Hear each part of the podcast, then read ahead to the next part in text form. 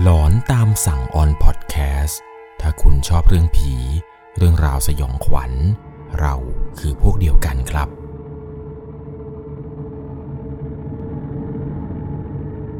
สวัสดีครับทุกคนครับ ขอต้อนรับเข้าสู่หลอนตามสั่งอยู่กับผม 1 1 LC ครับสำหรับเรื่องราวความสยองขวัญในวันนี้นั้น เป็นประสบการณ์สุดหลอนของผู้ฟังทางบ้านท่านหนึ่งครับ ที่เขานั้นเนี่ย ได้ไปพบเจอกับผู้หญิงชุดดำปริศนา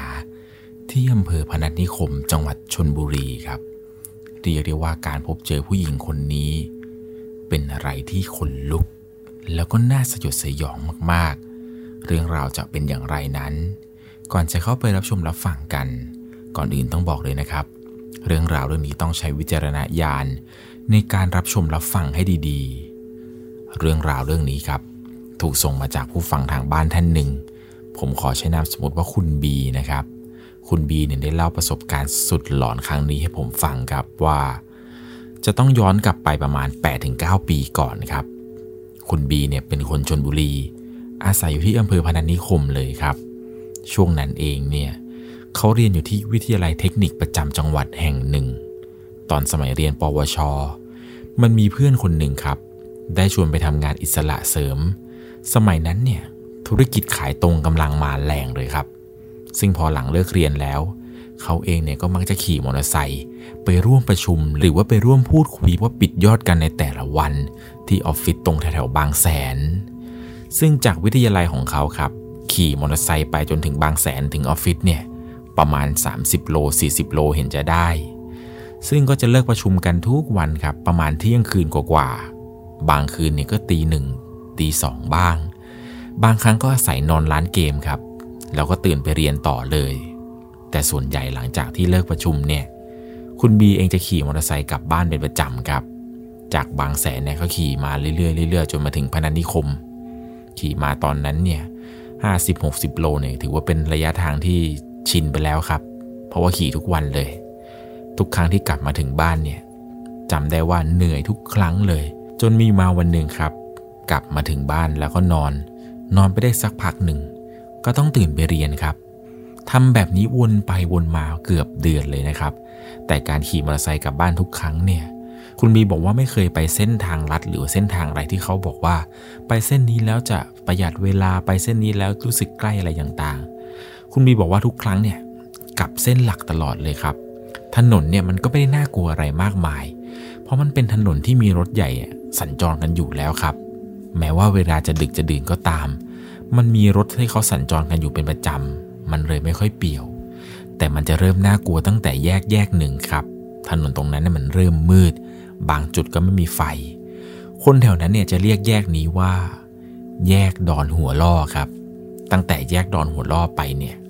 ขี่มาเรื่อยๆเรื่อยๆ จนมาถึงแยกพานทอง หลังจากแยกพานทองก็จะมาถึงเมืองพนัสนิคม เส้นนี้นะครับในอดีตถึงปัจจุบันเนี่ย อุบัติเหตุเกิดขึ้นบ่อยครั้งมาก ๆ หลายครั้งก็มีผู้เสียชีวิตด้วยครับ ซึ่งในขณะที่คุณบีนี้ครับ ขี่กลับบ้านในแต่ละครั้งเนี่ย มันจะต้องผ่านศาลารอรถอยู่ศาลาหนึ่งครับ หรือมันอาจจะเป็นศาลาวัดเนี่ยก็ไม่แน่ใจเหมือนกัน เพราะว่าตรงนั้นเนี่ยมันเป็นทางมืดๆเปลี่ยวๆทำให้เขาเวลาผ่านทีไหลครับ ก็จะนึกถึงเรื่องผีต่างๆ นานา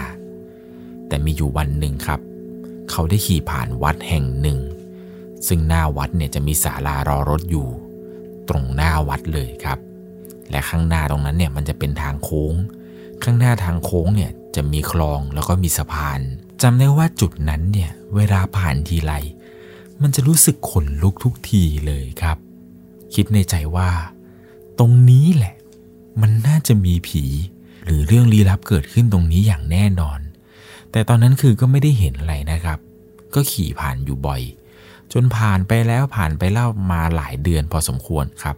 เขาเองเนี่ยก็เลิกขายตรงแล้วครับ เลิกทำธุรกิจนั้นไปแล้ว ก็เลยไม่ค่อยได้ขี่มอเตอร์ไซค์กลับดึกๆเหมือนกับสมัยก่อน มีอยู่มาวันหนึ่งครับ ที่แม่ของคุณบีเนี่ย เขาไปดูดวงกับอาจารย์ท่านหนึ่งมา หมอดูเนี่ยท่านนี้นะครับ เขาทักว่าคุณบีเนี่ยเหมือนกับจะดวงตกนะ ให้ระวัง แล้วก็ให้รีบพาตัวของเขาเนี่ยครับ บอกผ่านแม่มานะว่าคือให้พาคุณบีเนี่ยมาหาอาจารย์คนนี้โดยเร็วที่สุด แต่เหมือนกับว่าแม่เขาก็รู้ครับว่าคุณบีเนี่ยเป็นคนไม่ค่อยเชื่ออะไรแบบนี้อยู่แล้ว อาจารย์ก็เลยบอกว่างั้นเอาอย่างนี้ เดี๋ยวอาจารย์ทำน้ำมนต์ให้กินก่อน เอาไปให้คุณบีเนี่ยได้กินก่อนก็คือฝากผ่านแม่ไป แม่บอกว่าน้ำมนต์ที่อาจารย์คนนี้ทำครับ แกทำมาจากใช้น้ำล้างเท้าของแม่นั่นแหละครับ เทน้ำผ่านเท้าแม่เอามาล้างเท้า แล้วก็มาทำพิธีอะไรบางอย่าง แล้วก็ฝากไว้ให้คุณบีนั้นกิน ซึ่งคุณบีเนี่ยก็หาเวลาว่างที่จะไปเจออาจารย์ท่านนี้กับแม่ไม่ได้สักทีครับ จนผ่านไปอาทิตย์กว่าๆปรากฏว่า คุณบีครับ เกิดอุบัติเหตุ มันมีรถเก่งตัดหน้าครับ รถเก่งคันนี้เนี่ยขับมาด้วยความเร็ว ตัวของบีกับแฟนเนี่ยก็ชนเข้ากับรถเก่งคันนี้อย่างจัง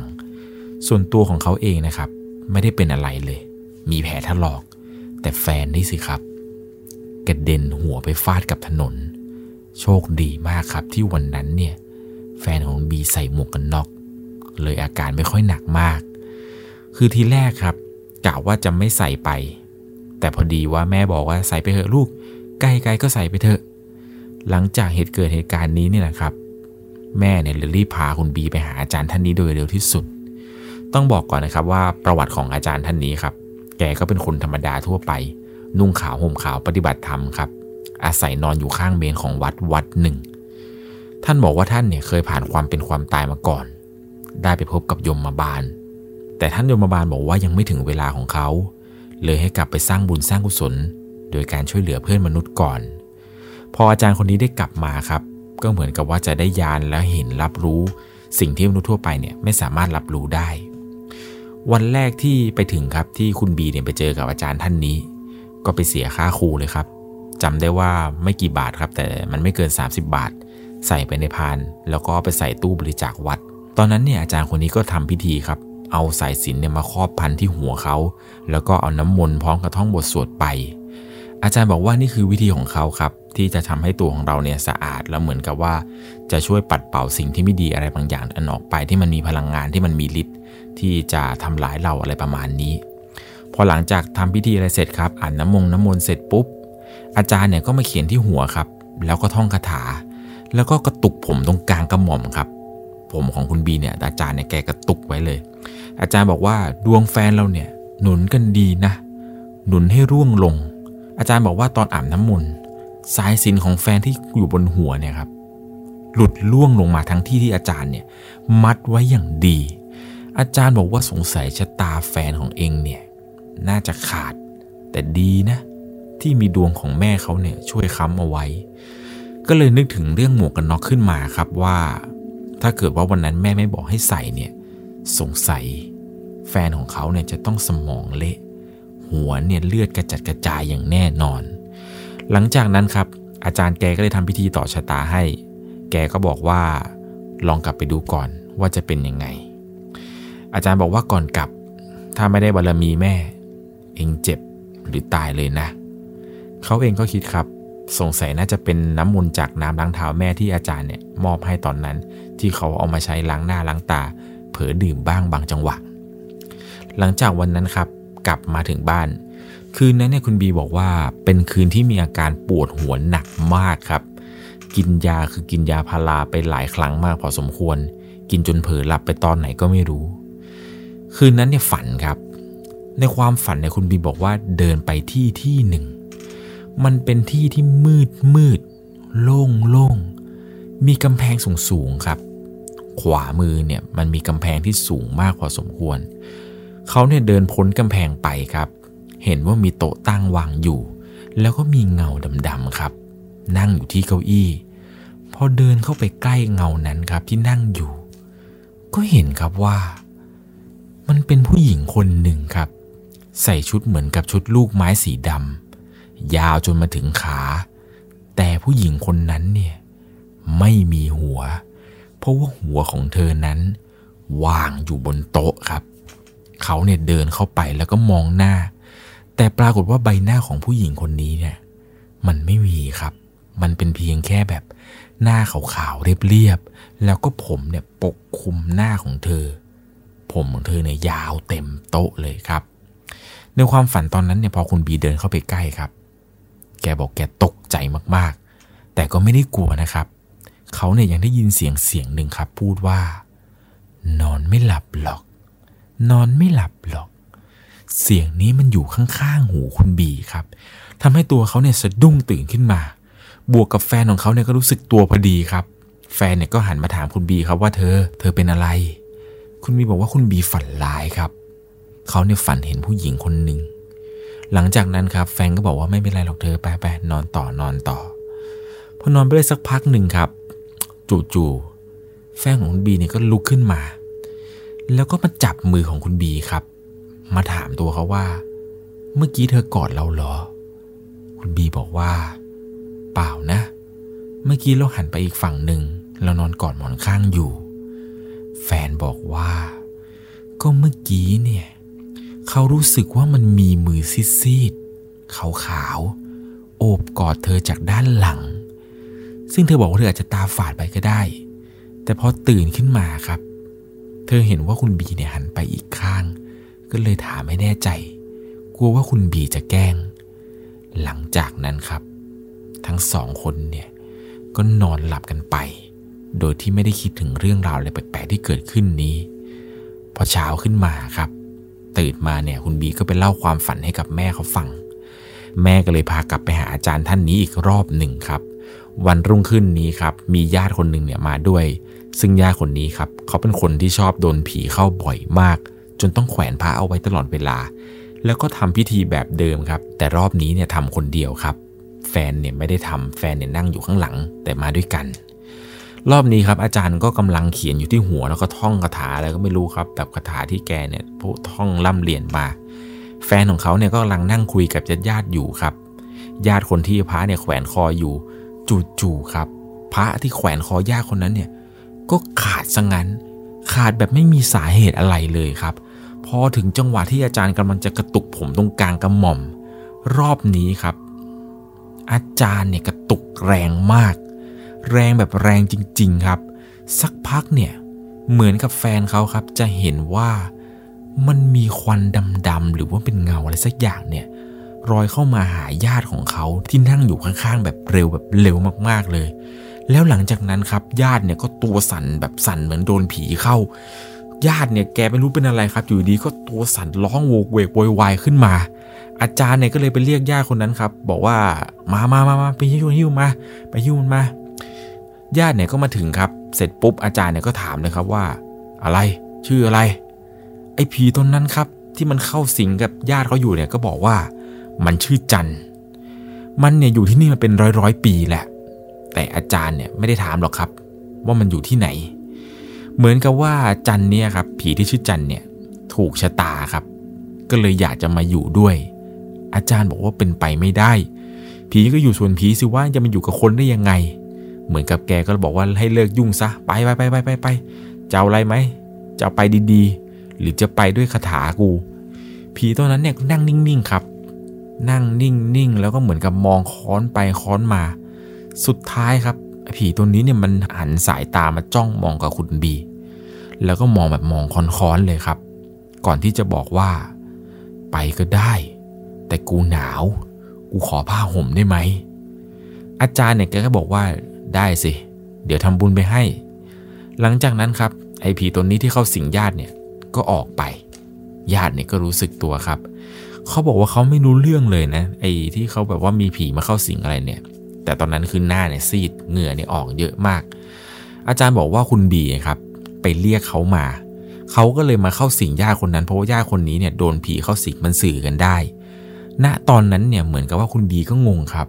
ว่าไปเรียกผู้หญิงคนนี้มาตอนไหน เหมือนกับว่าอาจารย์จะพูดให้ฟังประมาณว่าผีคนที่เข้าที่ชื่อจันเนี่ยเป็นสัมภเวสีที่อยู่มานานครับ ยึดติดในฤทธิ์แล้วก็มีอิทธิฤทธิ์มากๆ ไอ้พระที่แขวนเนี่ยไม่สามารถขับไล่เขาไปได้หรอกครับ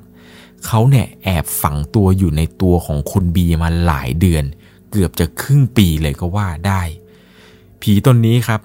อาศัยแอบฝังร่างเหมือนกับว่าอยู่ในร่างของบีเนี่ยอยู่ตรงบริเวณประมาณกระหม่อม ซึ่งตำแหน่งนั้นเนี่ยอาจารย์แกก็ดึงกระชากเลยนั่นแหละครับ อาจารย์เนี่ยก็บอกว่าให้เขาเนี่ยครับทำการกระตุกผีตัวนั้นที่มันแอบแฝงร่างอยู่ ดีที่ช่วงที่ผ่านมาเนี่ยดวงเขาแข็งมากครับ ดวงคุณบีเนี่ยแข็ง มันเลยทำได้แค่มาแฝงร่าง แบบมาได้แค่แบบแขนขาอะไรประมาณนี้ฤทธิ์มันเยอะ แต่ว่ายังดีที่ว่ามีบุญของแม่เนี่ยค้ำจุนเขาอยู่ อาจารย์ก็บอกว่าให้ลองนึกดูดีๆ ว่าไปทำอะไรมาหรือเปล่าทำไมเขาถึงตามมาได้ คุณบีก็เลยนึกย้อนกลับไปได้ครับว่า เออมันมีช่วงหนึ่งตอนที่ขี่รถไปทำงานเนี่ย แล้วก็ขี่มาใส่กลับดึก ๆ เนี่ย มันจะผ่านในตรงศาลาตรงหน้าวัดนั่นแหละครับ ตรงที่ผมบอกว่ามันมีสะพานแล้วก็มีคลอง อาจารย์บอกว่าใช่แหละ น่าจะเป็นตรงนั้นแหละ แถวนั้นเนี่ยมันมีทั้งผีดีผีร้าย ไม่ว่าเราจะพูดอะไรในใจหรือว่าพูดออกมาปากเปล่าก็ตาม พวกนี้เนี่ยรับรู้ได้หมด เพราะว่าคุณบีบอกว่าในช่วงนั้นครับ ช่วงที่ขับผ่านไอ้ศาลาตรงนั้นเนี่ย เหมือนกับเขาจะพูดเล่นๆในใจครับว่า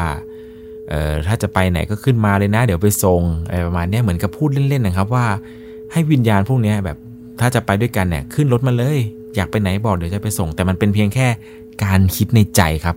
คุณบีบอกว่าเขาไม่เคยพูดออกจากปากเลยนะว่าเดี๋ยวไปส่งอะไรพวกนี้ เพียงแต่ว่าในใจเนี่ยชอบคิดเล่นๆสนุกๆครับ คิดอยู่ในใจไม่ได้พูดไม่ได้อะไรออกมาเลย คิดแค่ว่าตอนนั้นจำได้ว่าผ่านศาลาศาลาหนึ่งคล้ายๆ กับว่าอารมณ์เหมือนกับ สมมติบทบาทให้กับพวกผีพวกนั้นว่า ให้เขาเองเนี่ยจะไปส่งอยากไปไหนขึ้นมาเลยเดี๋ยวพาไปส่ง เหมือนกับว่าตอนนั้นเนี่ยแกบอกว่า พอผ่านศาลานี่ครับ แกพูดในใจว่าไปไปไปเดี๋ยวไปส่ง พอแกก็ขับไปเรื่อยๆเรื่อยๆครับไปเจออีกศาลาหนึ่งแกก็บอกว่าอะลงตรงนี้นะถึงแล้ว แต่บอกว่าแกไม่ได้พูดนะครับ แต่เพียงแค่คิดในใจ อาจารย์บอกว่าต่อให้คิดในใจครับไอ้ผีพวกนี้เนี่ยมันก็รู้ว่าเราคิดอะไร พูดอะไรในใจ หลังจากนั้นมาครับ คุณบีบอกว่า ไม่เคยคิดที่จะแบบว่าพูดหรือว่าคิดในใจอีกเลยเกี่ยวกับให้ใครเนี่ยขึ้นรถมามั่วซั่วเลยครับ หลังจากนั้นครับคุณบีก็ทำบุญให้กับผีตนนั้น อาจารย์เนี่ยก็ยังบอกเสริมอีกครับว่าไอ้ผีตนที่ตามเขามาที่มาอยู่ในร่างเขาเนี่ย มันก็คือผีตัวที่คุณบีนั่นแหละครับ ฝันเห็นว่าผู้หญิงคนหนึ่งนั่งอยู่แล้วหัวตั้งอยู่บนโต๊ะเพราะว่าผู้หญิงคนนี้นะครับ เหมือนกับ ตามเขามา เพราะว่าเขาเนี่ยไปพูดเล่นอะไรแบบนี้นี่แหละครับสุดท้ายเนี่ยโดนตามมาจริง ๆ ซึ่งก่อนหน้านี้ครับไม่เพียงแค่แบบฝันเห็นผู้หญิงคนนี้ แบบเอาหัวมาตั้งอยู่บนโต๊ะนะเขายังเคยแบบนอนนอนอยู่ครับ ลักษณะเหมือนก็คือเหมือนโดนผีอำเลย คืนนั้นเนี่ยนอนอยู่ แขนขาขยับไม่ได้ แต่รู้สึกแล้วล่ะครับ ว่ามันมีผู้หญิงคนหนึ่งเป็นผู้หญิงใส่ชุดดำครับ ค่อยๆเดินมาจากตรงมุมตรงมุมมืดที่อยู่ตรงปลายเท้าครับ ค่ำคืนนั้นเป็นคืนที่มืดสนิท นอนนอนอยู่ครับ ขยับตัวไม่ได้ แต่ตาเนี่ยมองเห็นแล้วครับ มันมีผู้หญิงคนหนึ่งผมเนี่ยบังหน้ามาเลยครับ ค่อยๆเดินมาเรื่อยๆเรื่อยๆเดินมาใกล้จนจะถึงปับตรงปลายเท้าแล้วแหละ ในจังหวะนั้นครับ จู่ๆผู้หญิงคนนี้เนี่ย ก็หันหลัง แล้วก็นั่งลงครับ หลังของผู้หญิงคนนั้นเนี่ยหันมาทางหน้าของคุณบีอยู่พอดี เธอเนี่ยนั่งอยู่ตรงปลายเท้าเขาอยู่งั้นนะครับ ไม่ขยับขยื่นไม่ไปไหนเลย แต่ตัวคุณบีเนี่ยขยับตัวไม่ได้เหมือนเดิมครับ สักพักหนึ่งครับ เหมือนกับว่า ผู้หญิงคนนี้จะลุกขึ้น แล้วก็ค่อยๆจับผ้าห่มครับ เอาผ้าห่มเนี่ยมาคุมหน้าคุณบีเอาไว้คล้ายๆ กับคุมโปงจังหวะนั้นเนี่ยคุณบีไม่รอช้าครับ ตัดสินใจสวดมนต์คาถาหัวใจพระพุทธเจ้าห้าพระองค์ สวดไปจนเกือบจะจบครับ สุดท้ายหลุดออกจากตรงนั้นได้ คุณบีบอกว่านี่ถ้าไม่ได้อาจารย์คนนี้ช่วยเอาไว้ครับ เขาว่าเขาต้องเจออะไรเนี่ยหนักกว่านี้อย่างแน่นอน พอหลังจากที่ทำบุญอุทิศส่วนกุศลให้กับผู้หญิงคนนั้นไปเนี่ย ก็ไม่ค่อยได้พบเจอเรื่องราวอะไรอีกเลยครับ แต่พักหลังๆมาเนี่ย ก็คือเหมือนกับว่าผ่านมาประมาณ 3-4 ปี ก็โดนเหมือนกับว่าโดนผีอำครับ เวลาไปทำงานต่างที่ ตอนนั้นเนี่ยมาอยู่ที่ศรีราชาแหละ เลิกงานเสร็จปุ๊บเนี่ยกลับมานอนอยู่ที่หอ ปรากฏว่าได้ยินเสียงเหมือนเสียงผู้หญิงร้องไห้ เสียงนี้เนี่ยเป็นเสียงที่สะอึกสะอื้นมากๆ แต่เขาบอกว่ารอบนี้เนี่ยไม่เห็นตัวครับ ไม่รู้ว่าใช่ผีตัวเดียวกันไหม กับเมื่อก่อนที่เข้ามาแฝงร่างเขา เรียกได้ว่าเป็นประสบการณ์ที่หลอนมากๆเลยนะครับ ใครจะไปคิดล่ะครับว่าเพียงแค่คิดในใจครับ แค่คิดเล่นๆว่าจะไปส่งผีเนี่ย กลับกลายเป็นว่า ต้องมาพบเจอกับเรื่องราวแปลกๆแบบนี้ ยังไงก็อย่าไปคิดอะไรในใจแผงๆแบบนี้แหละครับ จะได้ไม่ต้องเจออะไรแบบนี้แบบที่คุณบีเขาเจอสำหรับเรื่องราวความสยองขวัญในครั้งต่อไป ผมจะหาเรื่องราวหลอนๆ มาเล่าให้กับทุกคนได้รับฟังกันอีกเช่นเคยครับสำหรับในค่ำคืนนี้ ถ้าคุณชอบเรื่องผี เรื่องราวสยองขวัญ เราคือพวกเดียวกันครับ สำหรับในค่ำคืนนี้ก่อนจากกันไป อย่าลืมกดไลค์กด Subscribe นะครับ สวัสดีครับ สามารถรับชมเรื่องราวหลอนๆเพิ่มเติม ได้ที่ YouTube Channel 1 LC ยังมีเรื่องราวหลอนๆที่เกิดขึ้นในบ้านเรา รอให้คุณนันได้รับชมอยู่นะครับ